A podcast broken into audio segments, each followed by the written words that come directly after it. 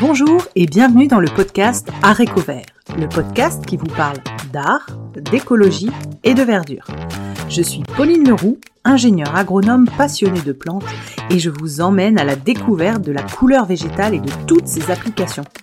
Que ce soit dans le textile, l'ameublement, l'artisanat, la décoration et dans d'autres domaines, chaque jeudi et samedi à 7h30, je vous propose des épisodes riches avec des invités passionnants pour approfondir le sujet de la couleur végétale sur toute la chaîne de valeur.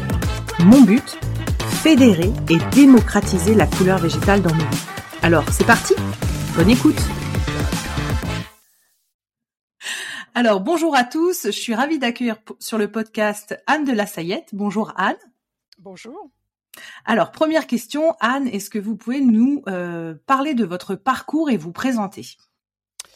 Oui, alors je suis Anne de la Sayette. Je suis la créatrice du CRITT Horticole que j'ai créé il y a plusieurs dizaines d'années, on va dire 35 ans, quand j'étais jeune, petite agronome fraîchement sortie de mes études. Et un peu par hasard, je me suis retrouvée, si je peux dire, dans la région Nouvelle-Aquitaine, à Angoulême très exactement, où j'ai créé avec un autre ingénieur, thermicien lui, le CRITT Horticole, qui est une structure associative, innovation et transfert de technologie dans le domaine horticole, au sens large du terme. Et il se trouve qu'un concours de circonstances bien heureuses nous a fait nous installer à Rochefort-sur-Mer, car la ville de Rochefort avait un projet de développement de serres pour produire des produits horticoles sous serre, et pour accompagner un projet très intéressant d'hébergement d'une collection de bégonias, parce que Rochefort était un port d'importation de végétaux, de nouveaux végétaux venus du Nouveau Monde au XVIIe, XVIIIe et un peu XIXe siècle. Et beaucoup de végétaux ont été introduits en Europe par le port de Rochefort. Il y a aussi celui de Nantes et de Bordeaux. Et il y avait à Rochefort toute une communauté scientifique, un hôpital de la marine, un musée de médecine navale et un jardin botanique qui n'était autre que l'antichambre de celui de Paris. Donc il y avait toute une réflexion de développement économique il y a 30 ans à Rochefort autour du végétal, de l'horticulture, des plantes au sens large. Et nous, petits agronomes, on était en train de monter cette structure technologique et c'est assez naturellement que nous avons été accueillis à Rochefort pour développer un certain nombre d'activités économiques. D'accord. Et alors le CRITT Horticole, du coup, donc c'est combien de personnes? Quelles sont les activités? Qu'est-ce que vous y faites? Est-ce que vous pouvez nous raconter un petit peu? Oui, alors au bout de quelques années de développement, nous sommes arrivés à une maturité, si on peut le dire, évidemment. Donc c'est une équipe actuellement de 16 personnes qui sont qui ont toute une formation autour de la plante. Alors on a pas mal d'ingénieurs agronomes, on a des ingénieurs horticoles, on a des botanistes et on a des gens qui sont spécialisés en physiologie végétale. Donc c'est quand même une équipe de scientifiques d'abord. On a 4 grands thèmes d'activité. L'un, historiquement, est lié à la serre. Donc, nous sommes des spécialistes de la serre et de ses équipements. Nous concevons, nous dessinons des serres et nous concevons aussi les équipements dessous, c'est-à-dire l'irrigation, la fertilisation, les automatismes qui vont permettre de produire les plantes dans les meilleures conditions. On est, je pense, en France, le bureau d'études le plus connu dans ce domaine de l'ingénierie serre. Ce sont des serres de production horticole ornementale ou des serres de maraîchage, pas mal de serres botaniques. Par exemple, en ce moment, on rénove les serres du parc de la Tête d'Or à Lyon. Des serres de recherche, on vient de livrer les serres de recherche de l'agro-paritech à Saclay, qui sont des serres confinées. Ça, c'est le premier grand type d'activité. Un deuxième grand type a trait à ce qu'on appelle l'agriculture urbaine ou les green cities, qu'on pratique depuis une dizaine d'années, mais il se trouve c'est très dans le vent en ce moment. Donc c'est tout ce qui va concerner justement des serres sur des toits en ville, pour la production maraîchère notamment, mais c'est aussi toute la problématique autour des îlots de chaleur et du rafraîchissement des villes. D'accord. Voilà, ça c'est assez innovant. Et troisième volet très agronomique aussi, on a à Rochefort la chance d'avoir une zone horticole où on a accueilli un certain nombre d'horticulteurs et maraîchers, et nous-mêmes nous possédons une serre de 3500 m2 sous laquelle on fait un certain nombre d'expérimentations. Par exemple, en ce moment, nous appliquons à acclimater la vigne, la culture de la vigne sous serre, par exemple, avec le centre interprofessionnel de la vigne et du vin. Donc, on fait un certain nombre d'expérimentations sous notre serre. Et puis, bien sûr, le quatrième volet de notre activité, qui est arrivé finalement assez vite, il y a 25 ans, c'est la partie colorants végétaux. Alors, ce qui relie tout ça, c'est le mot végétal, c'est la connaissance du végétal. Voilà nos activités actuellement. D'accord, ok, c'est très clair. Alors du coup, sur la partie colorants végétaux, si j'ai bien compris, du coup, il y a une entité à part spécifique, c'est bien ça, c'est Couleurs de Plantes. Alors non, il y a deux entités, c'est-à-dire que le CRITT Horticole est toujours la structure qui mène et qui continue à mener des travaux de recherche et développement dans le domaine des plantes colorantes et des colorants végétaux au sens large. D'accord. C'est-à-dire que le CRITT Horticole continue à mener des expérimentations agronomiques et botaniques, du sourcing de nouvelles plantes et au laboratoire met au point de nouveaux extraits végétaux. Ça, c'est le CRITT Horticole, c'est toujours au CRITT Horticole. Et puis, le CRITT, comme je l'ai dit au tout début, est une association. Il est labellisé centre de ressources technologiques, donc il n'a pas une vocation commerciale au sens propre du terme. C'est vraiment une structure qui fait de l'interface, qui va travailler avec d'autres structures, avec des PME, avec un certain nombre de gens, et il va mettre à profit ces technologies pour ces entreprises-là.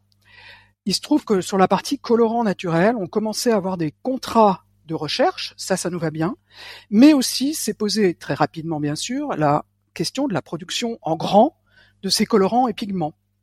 Développement qu'on a fait au sein du CRITT. Et à partir du moment où il a fallu vendre et commercialiser ces colorants, c'était plus le job d'une structure telle que la nôtre. Nous avons créé la société privée Couleurs de Plantes en 2005, donc qui, elle, a comme mission de produire en grande quantité, et surtout de commercialiser, de vendre ces colorants et ces pigments végétaux. Donc il y a bien deux structures dont je suis la directrice en fait des deux structures, et les équipes, c'est vrai, sont quand même très proches, puisque nous partageons des locaux dans les magnifiques bâtiments 18e de l'Arsenal de Rochefort, on a cette chance-là, au bord de la Charente. Le laboratoire est partagé, et donc au CRITT, il y a 16 personnes, et chez Couleurs de Plantes, il y a maintenant 4 personnes. Et c'est cette équipe-là qui travaille ensemble. D'accord, c'est plus clair pour moi. D'accord, et donc du coup, là, si on parle sur la partie produit donc de Couleurs de Plantes, je voulais savoir quel type de produit propose Couleurs de Plantes. Est-ce que vous pouvez nous expliquer la différence entre les types de produits? Oui, alors il y a un peu un jargon dans le domaine des colorants naturels, et il y a quelques difficultés parce que les termes français sont pas forcément les mêmes en anglais en fait. Alors nous produisons, pour être simple, à partir de plantes, de végétaux, nous allons produire des extraits solubles, très concentrés, que nous appelons extraits. Donc à partir d'une même plante, on va prendre, la bien connue Garance, que nous produisons ici dans la région, j'en parlerai peut-être un peu après. Nous allons produire un extrait très concentré, soluble, qui va donc être utilisable pour, en gros, tout ce qui se teint. Donc qu'est-ce qui se teint? Du textile, évidemment, du cheveu, du papier, du cuir, éventuellement des produits cosmétiques. Donc extrait soluble. À partir de la même plante, cet extrait, on peut aussi l'insolubiliser, c'est-à-dire former ce qu'on appelait autrefois une laque, ce que nous appelons un pigment, qui est une forme technologique finalement insoluble de ce colorant. Donc ce pigment insoluble, il va lui être utilisé pour des applications qui demandent une couvrance, par exemple de la peinture, par exemple du maquillage, ou plus récemment de la coloration, ça c'est notre grand cheval de bataille en ce moment, de bioplastique et de biomatériaux. Donc on a deux formes technologiques, on propose des extraits solubles et des pigments insolubles. Les pigments peuvent aussi d'ailleurs être utilisés dans le domaine de l'impression textile, quand on a besoin de pigments.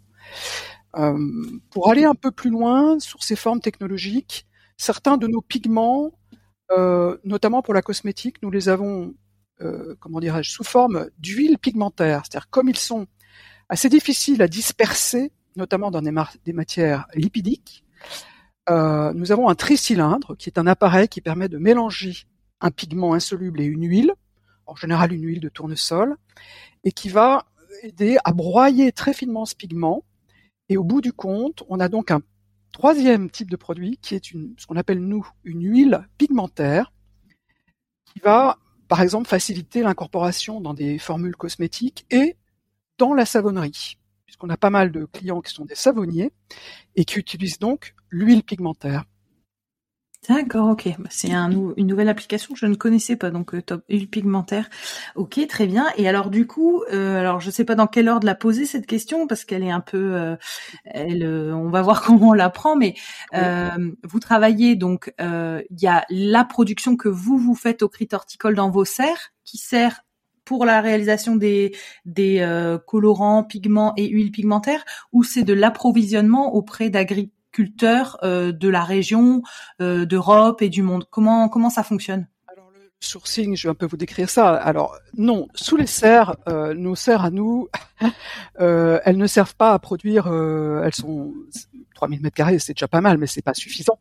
Elles ne servent pas à produire des plantes dites tinctoriales. En revanche, elles nous servent pour faire des essais de germination. Quand on a du nouveau matériel végétal, on fait nos tests sous la serre. On peut faire un peu de multiplication. Mais la majorité, évidemment, de la production de plantes tinctoriales, elle est faite majoritairement dans notre région, donc dans les départements de Charente-Maritime et des Deux-Sèvres, qui présentent l'avantage d'être très ensoleillés comme département et de ne pas avoir, pour le moment, trop de problèmes de sécheresse. Ouais. Mais enfin, ça, c'est quand même un des problèmes, on en parlera peut-être un peu après. Ouais. Donc, nous avons des agriculteurs, un groupe d'agriculteurs qui sont fidèles depuis plusieurs années, qui, pour nous, produisent des plantes dites tinctoriales. Alors, évidemment, au début, on avait nos parcelles d'expérimentation. Donc, on a d'abord essayé sur des parcelles de 10 sur 10, qui est déjà pas si mal, sur 100 mètres carrés. Et au bout de 4, 5, 6 ans, 7 ans de travail acharné sur le plan agronomique, on a pu transférer ces savoir-faire auprès d'agriculteurs locaux. Donc ça, c'est un travail, je dirais, qui est vraiment derrière nous depuis pas mal de temps. Je le décris très rapidement, mais en fait, il a demandé beaucoup de temps. Parce que je reprends l'exemple de la Garance, faire une version moderne des procédés, des process de production d'une Garance, c'est pas facile. Il a fallu retrouver des espèces, les comparer, sélectionner celles qui étaient le mieux adaptées à notre sol et à nos climats ici. Et puis réapprendre le process de production d'une Garance sur 2, 3, 4, 5 ans, mettre en place le matériel agronomique qui permet de récolter, non pas manuellement, mais mécaniquement, ces produits, puisque dès l'origine, l'objectif du CRITT était une production en grande quantité de ces plantes et de ces colorants. Donc ce travail-là, il est derrière nous pour un certain nombre d'espèces. Donc on a des agriculteurs qui sont maintenant très habitués et on va donc leur demander tous les ans de produire 2, 3, 5 hectares, par exemple pour la Garance, d'une Garance que nous ne récolterons avec eux que dans 3, 4 ou 5 ans, évidemment. Voilà. Donc oui. Excusez-moi, ces agriculteurs, ils ont des cultures combinées, c'est-à-dire ils font par exemple du maraîchage ou d'autres cultures que de la plante tinctoriale. Évidemment. Voilà, c'était ça que je voulais savoir. Je ne recommanderais à personne de se lancer dans une production unique de plantes tinctoriales. Je pense qu'il faut que ce soit un atelier qui soit pensé au milieu d'autres. Donc, en l'occurrence, on a des agriculteurs ici qui sont soit dans de la polyculture, du maïs, du tournesol, du sorgho, des porte-graines, et qui, dans leurs assolements, introduisent 2 hectares de Garance, 2 hectares de Réséda, 3 hectares de genêt, des choses comme ça, du sorgho, pas mal, sorgho des teinturiers. Donc ça rentre dans la rotation, ça ne remplace pas et ça ne nuit pas aux cultures alimentaires, parce que c'est une question qu'on nous pose souvent, pas du tout, ça rentre dans une rotation, Une garance avec ses racines sympathiques et développées a tendance par exemple à ameubler le sol, ce qui est bénéfique à la culture suivante, qui va par exemple être un tournesol ou une légumineuse. Donc ça rentre dans la rotation de façon assez naturelle. On a d'autres agriculteurs qui sont en polyculture élevage, c'est-à-dire qu'ils ont eux des ateliers, par exemple dans le Marais Poitevin, là on a un agriculteur, c'est d'ailleurs chouette parce que ses deux fils sont en train de reprendre l'exploitation, non loin des fameuses bassines dont dont on a entendu parler. Exactement à côté, et donc dans leur rotation, ils ont des vaches charolaises en l'occurrence, et aussi des cultures de porte-graines, et donc les plantes tinctoriales sont un atelier parmi d'autres. D'accord, ok. Et donc, c'est quoi le pourcentage de la part de plantes qui viennent de France ? Parce que je suppose que tout ne vient pas de France. Non, alors tout ce qu'on peut faire, tout ce qui peut être de climat tempéré, bien évidemment, est fait ici. Donc je dirais que ça représente à peu près 60 à 70%, on va dire, des plantes qu'on utilise. Ça, c'est vraiment une particularité. Enfin, ça nous est vraiment propre. Mmh. Et ensuite, bien évidemment, 30 ou 40%, ce sont des plantes ou des colorants tout faits qui viennent évidemment de l'extérieur. Alors, il y a un peu, je dirais deux à trois types. Il y a évidemment l'indigo, l'Indigofera tinctoria, que nous ne savons encore pas faire en Poitou-Charentes ou en Nouvelle-Aquitaine, bien que les températures montent quand même terriblement. Mais on a décidé, nous, de continuer à travailler sur cette plante-là, même si on a fait beaucoup d'essais sur aussi l'utilisation du Polygonum des tincturiers, qui est une très intéressante plante à indigo. Donc l'Indigofera tinctoria, ce bleu royal, il vient d'Inde, c'est vraiment sa région d'origine. Donc je vais de façon à peu près une fois tous les 2 à 3 ans en Inde voir le producteur, qui est un fermier qui lui-même cultive, je crois que c'est à peu près 300 ou 400 hectares d'indigo. Et là aussi, c'est en rotation de culture, c'est très intéressant. Ça vient derrière de l'arachide en fait. Il cultive beaucoup d'arachides, de cacahuètes. Mmh. Puis l'année d'après, il va cultiver de l'indigo, qui sont dans les deux cas des plantes qui fixent l'azote, d'ailleurs, qui sont très intéressantes. C'est la même famille. Voilà pour l'indigo. Après, on a évidemment les tanins. Alors les tanins, hormis le châtaignier, le tanin de châtaignier qui vient soit d'Italie, soit de France, les tanins, c'est quand même des matériels végétaux qui est originaire des pays chauds. C'est-à-dire, en gros, c'est soit l'Inde, soit l'Amérique du Sud, avec chacun leur particularité. Par exemple, le quebracho, comme son nom l'indique, c'est un tanin qui vient d'Argentine, d'Amérique du Sud, qui est issu d'un arbre. Et nous, on achète la matière première chez les producteurs de ces régions-là. D'accord. Et puis, un troisième grand type, c'est le campêche, mais c'est pareil. Alors c'est pas un tanin, mais enfin c'est vraiment un arbre, ici d'un arbre qui vient d'Amérique centrale en l'occurrence, que vraiment je ne peux pas sourcer ailleurs. Non, je ne peux pas. Et alors du coup, j'ai une question, Anne.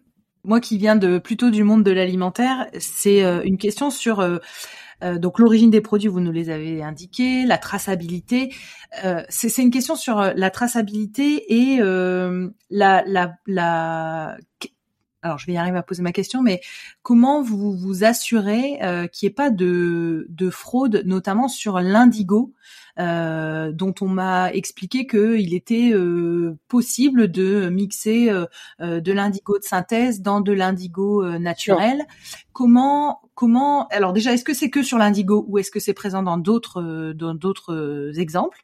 Et comment vous appréhendez le sujet ? Est-ce que ça vous inquiète ? Est-ce que finalement il suffit avec votre labo, parce que vous êtes équipé aussi, comment vous appréhendez ce sujet-là ? Alors, c'est un sujet, bien évidemment, qu'on abordait depuis pas mal d'années, poussé principalement par nos clients de la cosmétique.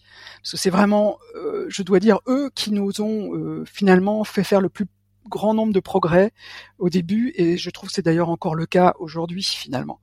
Donc traçabilité absolument obligatoire. Donc alors il y a deux types, il y a les colorants qu'on achète tout fait, c'est-à-dire l'indigo, on achète tout fait. J'importe pas la plante, la feuille d'indigo que je transforme ici en pigment, c'est pas possible. Donc j'achète directement du pigment en Inde, et j'ai été voir donc plusieurs fois le producteur, donc je sais qu'il produit de l'indigo. Restait à savoir si ce qu'il m'envoyait était de son pur indigo ou du mélange. Donc il y a une technique qui s'est relativement démocratisée depuis quelques années, c'est la technique du carbone 14. C'est-à-dire que un indigo naturel, donc c'est du matériel vivant, il va obligatoirement contenir un certain pourcentage de carbone 14. Un indigo de synthèse, minéral totalement de synthèse, ne va quasiment pas en contenir. Donc, on va doser le pourcentage de carbone de synthèse par rapport au carbone biosourcé. Et j'ai donc acheté de l'indigo de synthèse que j'ai envoyé à mon labo. J'ai cultivé quand même un petit peu ici de l'indigo tropical. Alors là, effectivement, sous serre, où j'ai fait un tout petit peu de pigments. Je savais que c'était 100% naturel, je l'aurais envoyé. Et puis, j'ai envoyé différents indigos achetés à droite à gauche, dits naturels. Et à l'aveugle, j'ai envoyé ça au labo. C'était très intéressant. La synthèse, c'était 100% de la synthèse. Mon indigo, c'était 100% du biosourcé. Et j'ai eu des surprises quant au ce qui m'est revenu des soi-disant indigos 100% naturels. Donc, je ne vous donnerai pas les fournisseurs indélicats qui m'ont envoyé ça, mais ça a été réglé avec eux. Et je sais maintenant que ce que j'achète, notamment chez mon fameux producteur, est 100% biosourcé. Quand il m'envoie un batch, en général, j'achète entre 200 et 400 kilos, je contrôle et je ne le paye qu'une fois que je sais que c'est 100% naturel. Ça, c'est pour le biosourcé. Après, par exemple, j'achète aussi du henné. Alors, le henné, c'est du henné, mais je ne sais pas s'il n'est pas mélangé avec une autre plante, ce qui est autre chose. C'est-à-dire que là, je vais effectivement 100% de biosourcé, mais suis-je certaine que ce soit de l'indigo? Alors là, nous utilisons une autre méthode qui est l'ADN. Donc, il y a des méthodes qui se sont tout à fait là aussi démocratisées, qu'un labo français, d'ailleurs de Lyon, qui est capable de me dire si c'est que du henné ou si c'est du henné avec autre chose. Et il est même capable de me dire si c'est du henné d'Inde ou du henné du Maroc. Donc, là, on est clean. D'accord, génial. Et donc, c'est surtout sur les extraits en poudre qu'il peut y avoir justement cette... Ouais, d'accord. Oui, okay. Et c'est pour ça que je préfère en général acheter du produit semi... par exemple, je vais préférer acheter des copeaux de bois que d'acheter une poudre de bois toute faite. C'est-à-dire déjà des copeaux de bois, je vois à quoi ça ressemble. C'est-à-dire que moins la matière est broyée, mieux... Enfin, plus on a de contrôle au moins visuel. D'accord, ok. Et alors, donc cette partie traçabilité, qualité, analyse et contrefaçon, on y a bien répondu. J'avais une question. Vous avez parlé du domaine de la cosmétique. On a parlé de la teinture. Est-ce que vous pourriez nous dire dans votre activité les différents domaines et le poids à peu près qu'ils représentent? Parce que j'étais surprise dans notre conversation pour préparer ce podcast, en fait, de choses qu'on ne sait pas du tout dans les proportions. Donc, quels sont les domaines d'activité, à peu près les tailles que vous rencontrez dans votre entreprise?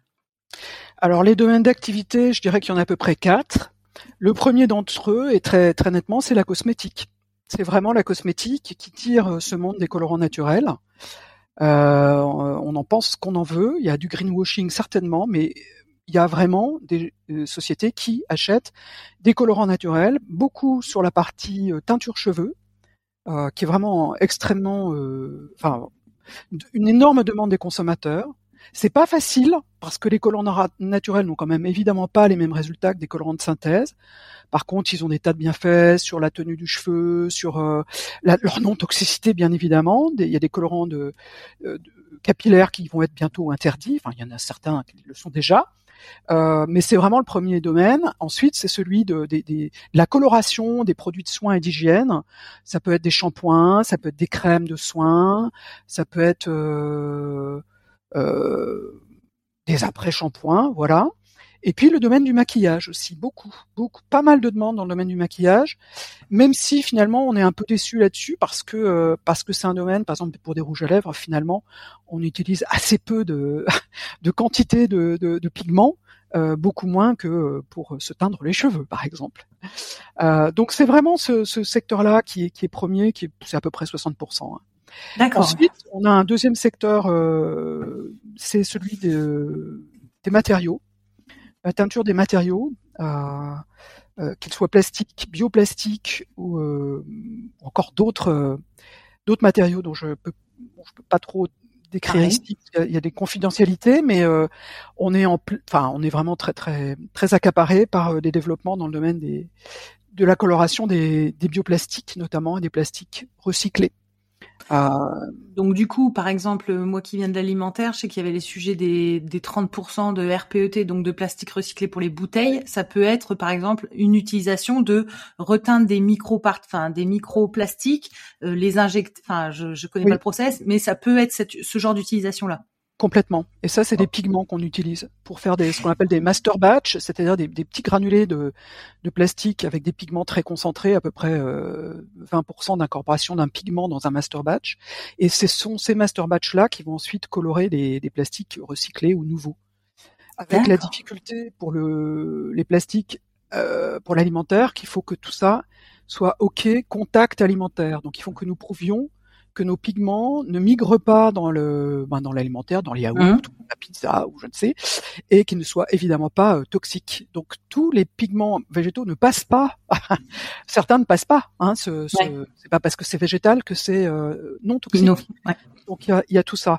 Et après il y a des plastiques des colorants de plastique pour de l'emballage qui n'est pas alimentaire. On est sur des produits jouets, des trottinettes, des produits électroménagers. Bon, c'est Et quel est l'intérêt pour une entreprise de choisir plutôt des colorants végétaux pour ces plastiques, on va dire, ou pour plastique bioplastique ou plastique recyclé, moindre impact sur l'environnement, et on sait très bien que les colorants font quand même partie, alors peut-être un peu moins dans le domaine du plastique que sur le textile, je pense, mais quand même des produits qui sont pas terribles.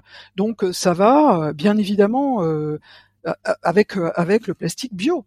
C'est voilà. C'est assez évident en fait. D'accord, donc on a dit les cosmétiques, la partie matériaux. Ensuite, on a une partie textile qui représente à peu près 15%, et puis je vais revenir dessus après, et 10% autres. Alors autres, c'est par exemple la partie peinture, ou qu'elle soit alors plutôt peinture pour artistes, beaux-arts, des gouaches, des beaux-arts, et puis quelques travaux avec des artistes peintres qui sont vraiment très très intéressants. Là, par exemple, on a des travaux avec une Coréenne qui utilise nos pigments, qui s'appelle Jiyun. Alors, je sais pas, il faudra que un jour je vous l'enverrai parce que c'est absolument magnifique.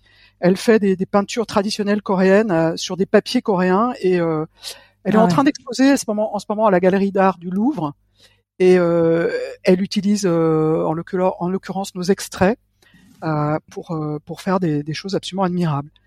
Ça c'est 10% à peu près de nos ventes, et dans ce 10% je mets tout ce qui est demande boutique en ligne, parce qu'en fait je reviendrai sur le textile peut-être après, mais on a deux types de ventes. On a une vente boutique en ligne, donc on nous trouve sur à Couleurs de Plantes, boutique en ligne, où on peut acheter des toutes petites quantités.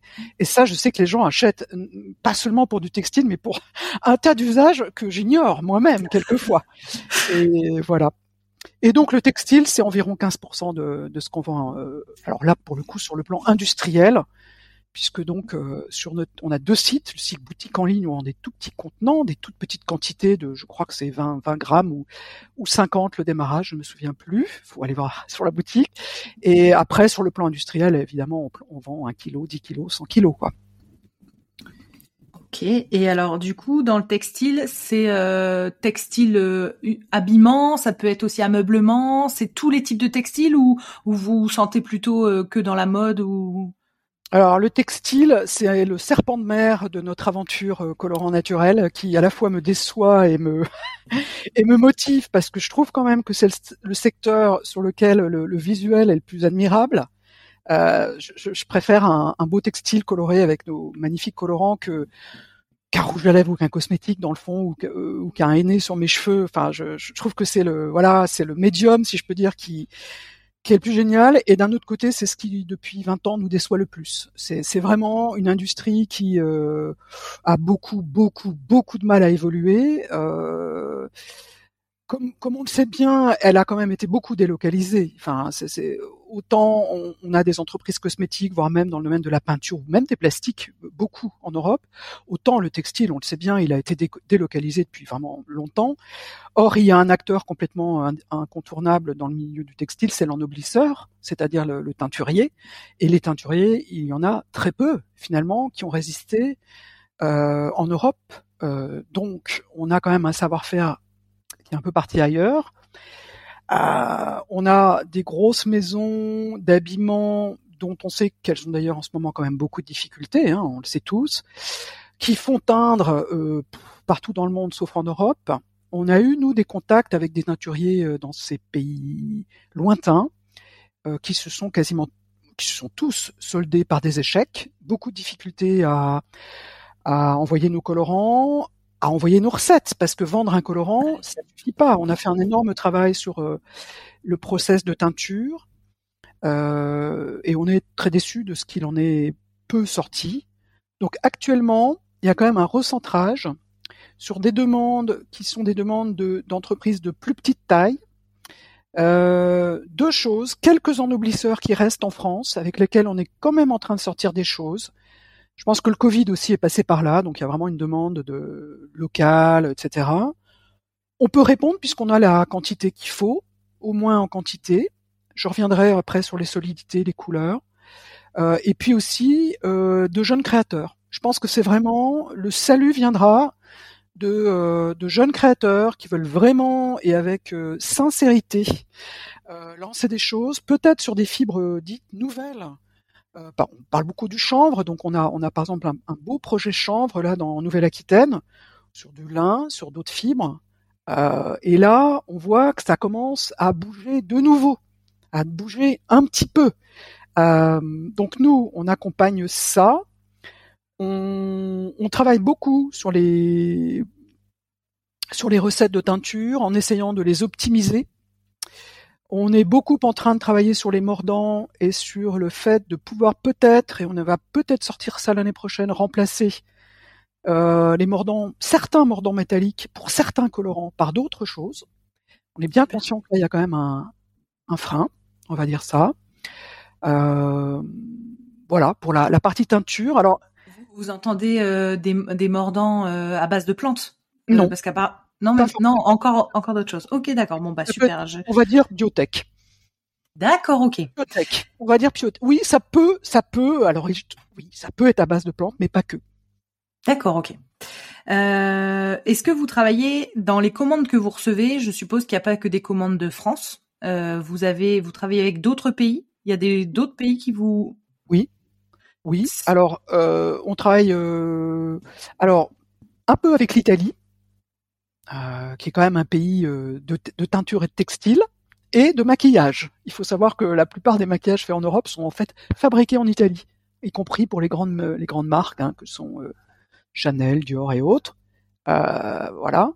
On travaille avec les États-Unis depuis pas très longtemps sur de l'impression, une fabrication d'encre, d'impression textile à base de pigments. Donc ça devrait sortir là, c'est un gros marché qui s'ouvre pour nous.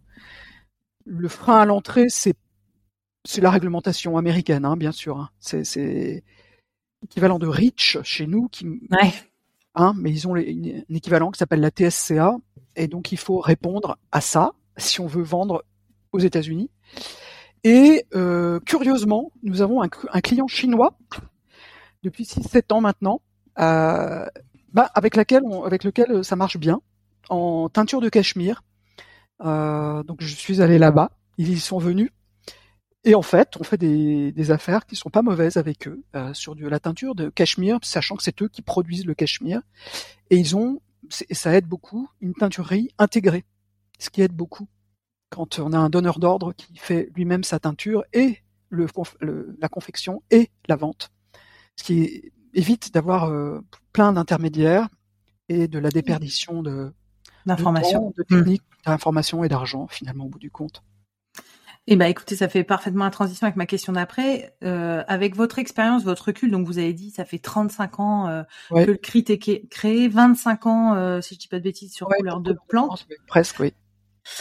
Selon vous, quels sont donc les verrous qui pourraient encore sauter dans l'industrie textile? Parce que c'est là où, comme vous disiez, vous êtes un peu plus, on va dire, déçu par rapport à l'émergence de ce secteur. Qu'est-ce qui pourrait, selon vous, faire sauter tous ces verrous et faire qu'on s'y remette et que ce soit une réelle alternative sérieuse aux colorants de synthèse?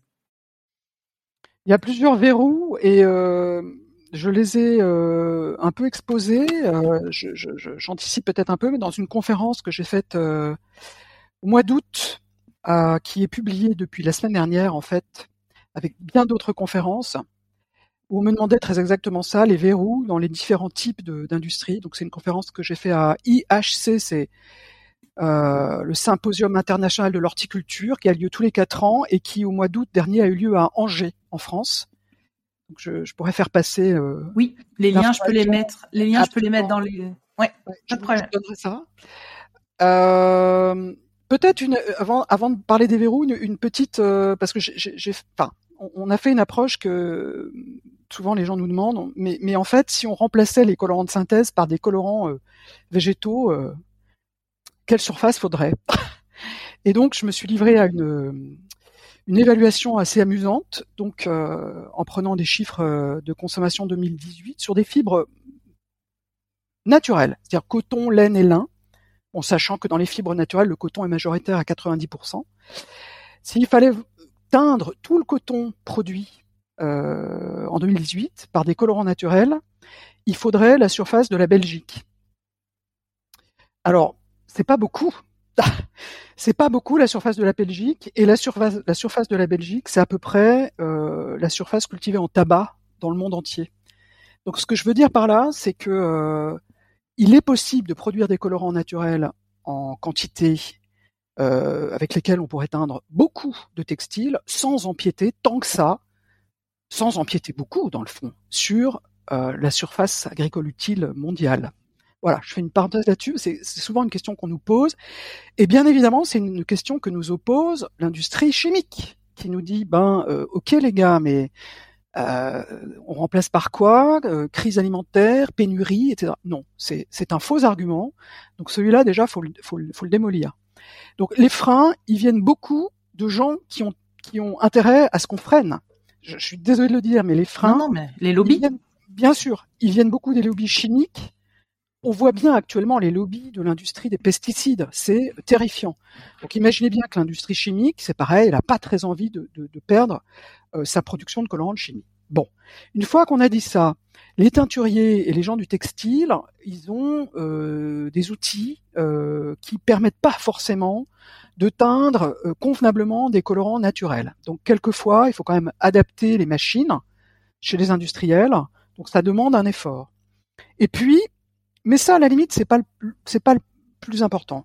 La quantité, on nous demande, mais oui, mais les volumes, les volumes, on les a. Enfin, c'est plus ça. Donc ensuite, il y a le process. Alors le process, les eaux usées. Alors les eaux usées, vous teignez avec un colorant naturel, même s'il a des traces de mordant, parce qu'on a beaucoup réduit ça. On a fait les analyses. C'est de toute façon moins toxique qu'un colorant chimique. Et puis, c'est un matériel qui est biodégradable. Bon. Donc après, il y a les deux questions principales, qui sont la question du coût et des solidités. Alors, les solidités, là aussi, c'est le mythe, si je peux dire, des réglementations qui ont été faites pour les colorants de synthèse, quand les colorants naturels n'existaient plus. Et voilà. Et on veut comparer l'un et l'autre. Est-ce que le consommateur est vraiment si attaché que ça aux fameuses solidités ? C'est-à-dire quand vous vous portez un t-shirt, mettons en colorant en coton, mettons coton recyclé, puisqu'il y a quand même de plus en plus de recyclés. Avez-vous envie qu'il soit solide à la lumière pendant 20 ans ou même pendant 10 ? Je crois pas. Enfin, je pense qu'en fait, on a mis des standards qui sont ceux des colorants chimiques, qu'on les impose aux colorants naturels, ce qui est absolument débile. De même, les solidités lavage. Par facilité, on va vous vendre un vêtement que vous pourriez peut-être éventuellement laver à 60, 70, 80, 90 degrés. Y a-t-il beaucoup de consommateurs qui lavent maintenant leurs vêtements à 90 degrés ? Je ne le crois pas. Je pense que le t-shirt, maintenant, on va tous les mettre maintenant à une machine à 40 ou 50, gentiment et avec un savon qui soit pas trop, comment dirais-je, abrasif ou voilà. Donc, on a un frein qui est de comparer ces colorants naturels et des chimies avec des réglementations qui ont été faites pour les colorants chimiques. Et ça, on nous l'oppose. Les services marketing nous l'opposent parce qu'ils ont peur des retours clients. Mais je pense en fait que le consommateur, que les clients sont dans le fait plus en avance que ne le sont les industriels eux-mêmes. Et je pense que le jour où il y en aura un vraiment qui se lancera, ce qui pourrait peut-être être le cas d'ici un an ou deux, les autres suivront. Donc je pense que c'est beaucoup de une espèce de comment dirais-je, de paquets en vrac d'arguments que je trouve mauvais pour préserver le marché des colorants de synthèse. Je pense que c'est quand même beaucoup ça. Donc des freins, techniquement, j'en vois pas beaucoup. Ensuite, prix, oui, ce sont des colorants qui sont plus chers que les colorants de synthèse. Mais encore faut-il calculer l'impact le cost in use, ce qu'on appelle le cost in use, c'est-à-dire l'impact du colorant dans le produit fini. En fait, quand vous commencez à faire le calcul, vous êtes étonné de son très faible coût. Donc même si votre colorant végétal il est 3 fois plus cher que le colorant de synthèse, s'il passe de 0,5% à 1,5% dans le produit fini, ben ça impacte peu. Alors je ne dis pas qu'il y ait des marchés pour lesquels ce ne soit pas très impactant, mais voilà. Enfin bon, je pourrais... Non mais c'est hyper intéressant. Je voudrais rebondir sur sur le premier levier dont vous avez parlé, sur les terres qu'il faudrait pour cultiver des plantes tinctoriales. Mmh. J'avais un échange avec Marie Marquet sur le fait, enfin on se posait la question sur le fait de moi je suis beaucoup dans l'alimentaire, c'est mon parcours. Il y avait donc tout ce qui est les réglementations HVE et la demande que les exploitations aient beaucoup plus de biodiversité sur leurs parcelles. Oui. Et en fait ma question c'était est-ce que purement ça pourrait être combiné quand on parle de bandes enherbées, de haies, de tout ce qu'on veut. Est-ce que pour vous ce serait envisageable de combiner comme vous le faites en fait, donc de la polyculture, de l'élevage, avec des espaces dans les exploitations qui sont dédiés à accueillir soit des plantes tinctoriales, soit des arbres aussi qui ont ces vertus-là. Est-ce que pour vous c'est complètement stupide de réfléchir comme ça et ça augmenterait le travail de l'agriculteur, ou est-ce qu'en fait c'est un modèle qu'il faudrait réfléchir et peut-être poser ? Non, comme je le disais au début, c'est une culture de diversification qui rentre dans une rotation de culture et c'est tout à fait logique. Enfin, je veux dire, il y a aucun frein à rentrer ces productions-là dans un itinéraire culturel total. Et les haies, on avait planté il y a plusieurs années des haies dites tinctoriales. On a plein d'espèces tinctoriales qu'on peut rentrer, qu'on peut faire produire dans des haies, comme on a des haies de fruitiers ou d'arbres de tiges d'alignement, où on peut tout à fait avoir des arbustes tinctoriaux, bien évidemment. Et alors, qui incite ou parle de ces choses-là ? Personne. Parce que... Ben voilà, c'est ma question. Personne, en fait. Je serais un jeune agronome. J'en rêve de revenir à mes chères études. Il y a un monde à explorer à ce niveau-là, mais pas seulement avec les plantes tinctoriales. Je veux dire, ça vient dans effectivement la réflexion globale sur la biodiversité des exploitations et sur le fait de replanter des haies et de mettre des espèces et de diversifier les espèces. Et ça va aussi avec la réflexion sur on en parle beaucoup en ce moment, les cultures non irriguées, parce que la plupart des cultures dont je vous parle et qu'on cultive ici, elles sont on a besoin d'un début d'irrigation pour l'implantation en général, au semis, et ensuite elles ont plus besoin d'être irriguées. Donc ça, ça va dans cette réflexion globale.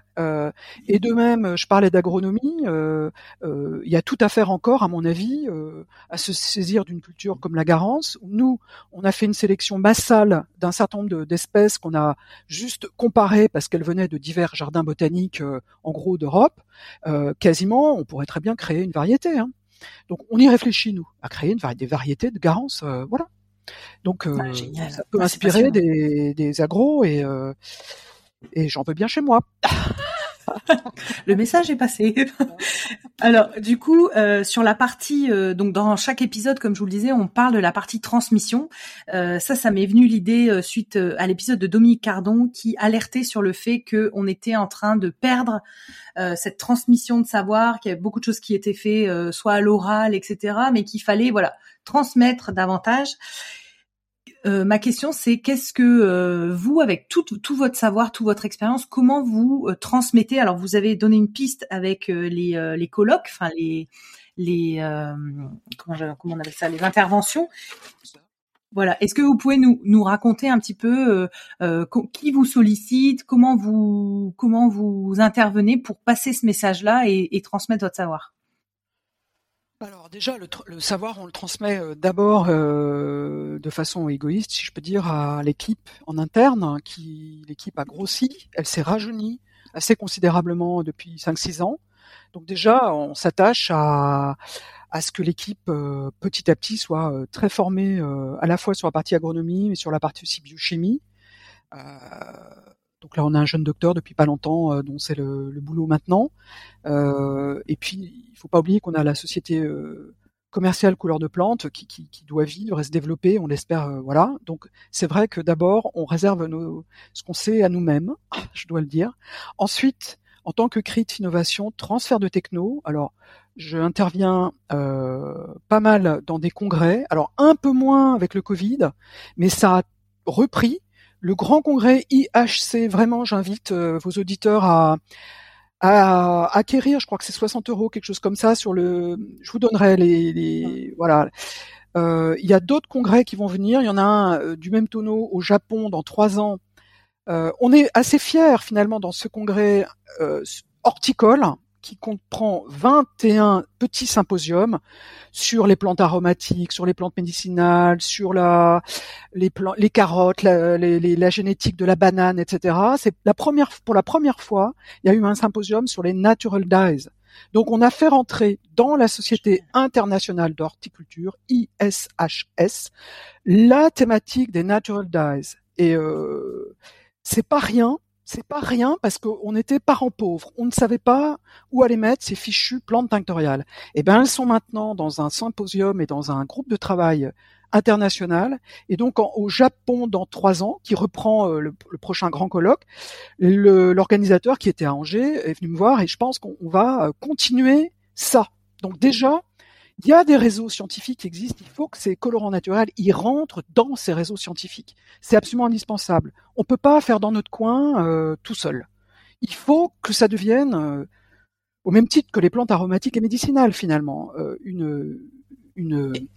Et comment on fait ça concrètement ?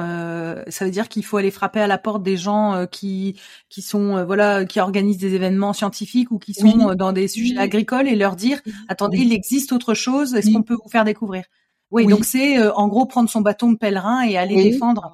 Beaucoup dans les écoles, ça commence dans les écoles et dans les universités, pas mal dans les écoles d'agronomie à mon sens, ça commence à venir un peu au même titre que ça n'a rien à voir, mais sur l'agriculture urbaine dont on s'occupe aussi, on a fait ça depuis 10 ans nous, maintenant c'est il y a maintenant des masters d'agriculture urbaine, faudrait des masters de colorants naturels, dans les domaines de la biochimie, de la botanique, de l'agronomie, je pense qu'on n'en sortira pas sans ça. Il y a quand même beaucoup de biotech actuellement aussi. Il y a aussi des colorants qui sont maintenant produits, non pas par des végétaux, mais par des bactéries. Il ne faut absolument pas mettre ça à la poubelle. Au contraire, il faut que tout ce monde-là, il se parle. Sinon, on ne fera aucun progrès et on stagnera. Alors, j'ai essayé de contacter l'entreprise Pili qui, apparemment, si j'ai bien tout saisi, travaille sur les bactéries. Pour l'instant, ils sont trop occupés, je pense, mais j'aimerais vraiment avoir quelqu'un qui travaille.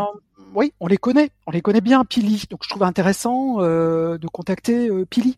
Je trouve aussi intéressant les sociétés qui font des colorants à base d'algues. Oui, En termes de transmission, est-ce que vous aviez d'autres choses à nous partager ?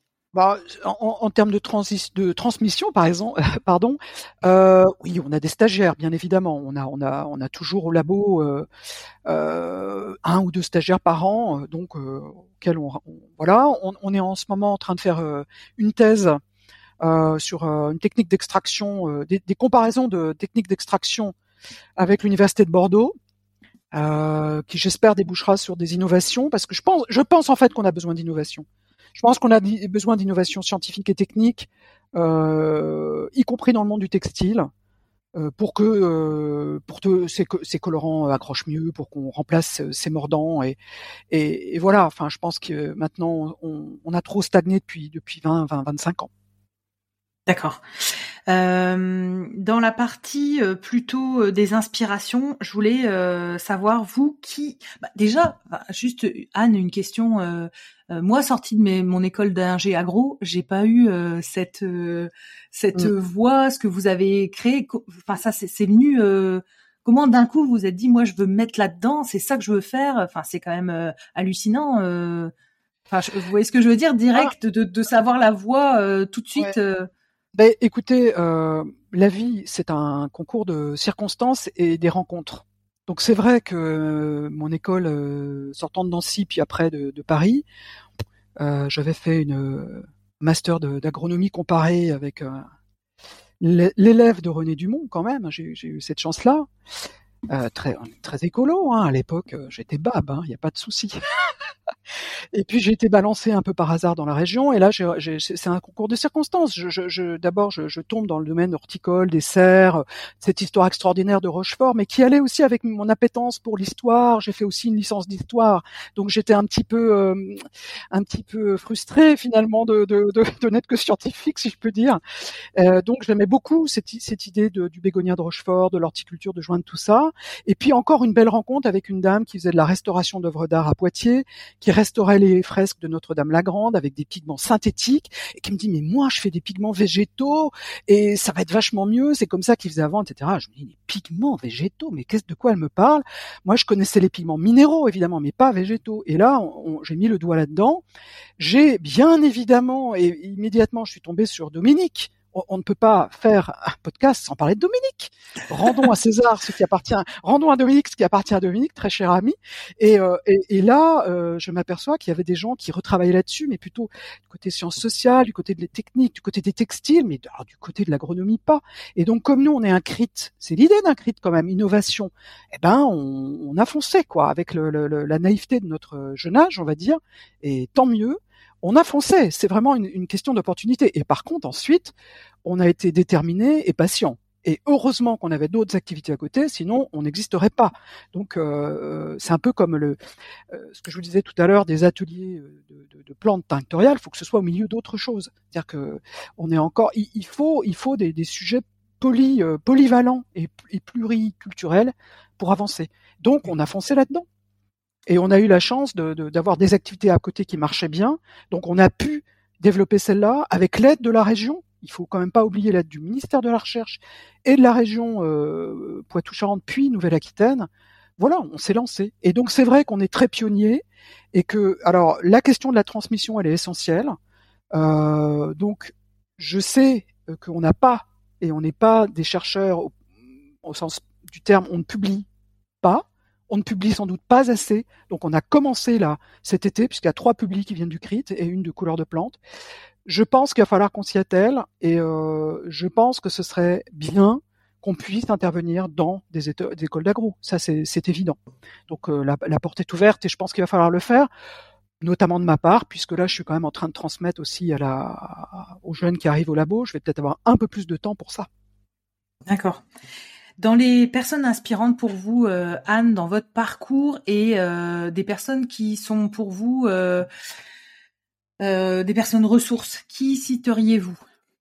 Ben, c'est difficile parce que vous en avez déjà pas mal. Il est évident que Dominique est on était encore là ensemble la semaine dernière, et vraiment la personne, à mon avis, Voilà, que je citerai d'autant plus qu'on est très complémentaires, on va dire. On va dire qu'on vient pas de des mêmes champs scientifiques. Donc ça, c'est vraiment génial. Après, pas tant que ça, dans le fond. Je suis un peu en panne, enfin, des personnes inspirantes. Cette dame, mais qui est maintenant en retraite, qui faisait de la restauration d'œuvres d'art, elle m'a inspirée. Ça, c'est, elle a inspiré, elle a donné, elle a impulsé. Les gens qui m'ont inspiré, les agriculteurs avec lesquels on a travaillé, certains qu'on dit OK banco, qui savaient pas, on a fait des essais avec eux, on s'y est repris à 10 fois, ils ont pas baissé les bras. Les personnes inspirantes aussi, et j'en ai pas parlé de la manière dont on est organisé pour produire on produit les plantes, mais ensuite il faut quand même produire les colorants et les pigments. Et là, on a des partenaires industriels qui font on leur confie nos plantes et avec nos process, ils fabriquent des batchs importants. Et il y a dans la société Alban Muller International, une personne qui est partie en retraite maintenant, mais qui a été très inspirante, c'est Jean-Marc Seigneret, qui était le directeur de la recherche de Alban Muller International. Il est en retraite depuis 2-3 ans, Jean-Marc, mais voilà, c'est quelqu'un qui m'a inspiré, ou en tout cas avec lequel on a pu avoir des échanges très très importants. Ok, est-ce que vous pourriez faire le choix difficile quelle plante colorante seriez-vous et pourquoi ? Parmi toutes celles que vous connaissez. Je serais l'Indigofera tinctoria. parce que j'adore le bleu, parce que c'est la couleur de mes yeux, parce que c'est la couleur de la mer et du ciel qui nous entoure ici, parce que l'Inde m'a fascinée, parce que j'ai trouvé l'accueil là-bas extraordinaire et parce que c'est le roi des bleus, quoi. Enfin, on n'en démord pas. C'est dommage, parce qu'on l'a pas ici, mais justement, c'est l'attrait de l'ailleurs, voilà. Et puis ces champs d'indigo, on parlait des haies. Là-bas, les haies, c'est des cocotiers, donc c'est absolument, c'est dans un écosystème magnifique et qui est très préservé en plus. Donc pour moi, c'est l'Indigofera tinctoria. Ok. Alors, une question un peu difficile, mais que je veux vous poser. Anne, de quoi vous êtes le plus fière en 35 ans de travail ? Quel est pour vous le projet ou ce que vous avez fait qui vous rend le plus fière ? Je crois quand même que c'est le symposium international ISEND 2011, International Symposium and Exhibition on Natural Dyes, que nous avons co-organisé avec Dominique en 2011 à La Rochelle. Colloques internationaux qui finalement n'ont plus eu lieu.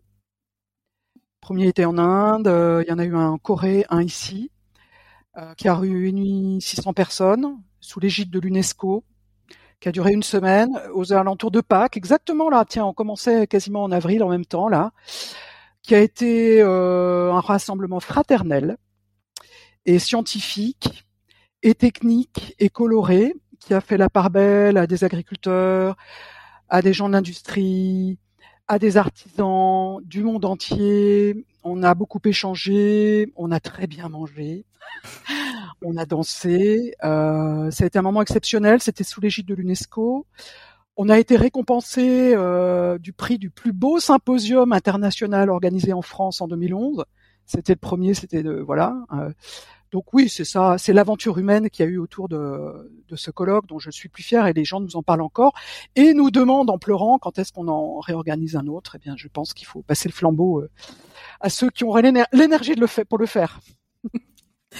Est-ce que vous auriez un ou plusieurs livres à nous conseiller dans le domaine des plantes tinctoriales ou de la teinture végétale, un livre qui vous a, vous, aidé, plu, sur lequel vous revenez souvent ou qui vous inspire ? Alors, au risque de vous décevoir, je lis beaucoup, mais j'essaye d'avoir des lectures tout à fait différentes de mon travail professionnel, même si j'adore la couleur. Vous reposer un petit peu. Pour me reposer. Alors j'étais dans Pastoureau l'autre jour, mais c'est pas ma tasse de thé complètement. Sur le plan professionnel, je vais plutôt aller lire. J'ai beaucoup aimé toutes les recettes de départ qui avaient été transmises d'ailleurs par Dominique, mais ça aussi c'est mon côté poétique, littéraire qui revient. La manière dont ces recettes étaient décrites, qui sont à la fois très amusantes, techniquement très intéressantes et si joliment écrites. Donc non, je ne recommanderais pas de livres. Je recommanderais de lire beaucoup de choses et de s'ouvrir l'esprit de manière générale. Ok, super. Et si vous aviez un rêve ou un souhait pour la suite, donc par rapport à votre activité, qu'est-ce que vous aimeriez, qu'est-ce que vous souhaiteriez pour cette activité que vous avez aujourd'hui? Qu'est-ce que vous aimeriez qu'il en découle, qu'il la relève ou la suite? Qu'est-ce que vous rêveriez de voir? Sur l'activité colorante, évidemment, je suppose que vous vous centrez plutôt sur ça. Oui.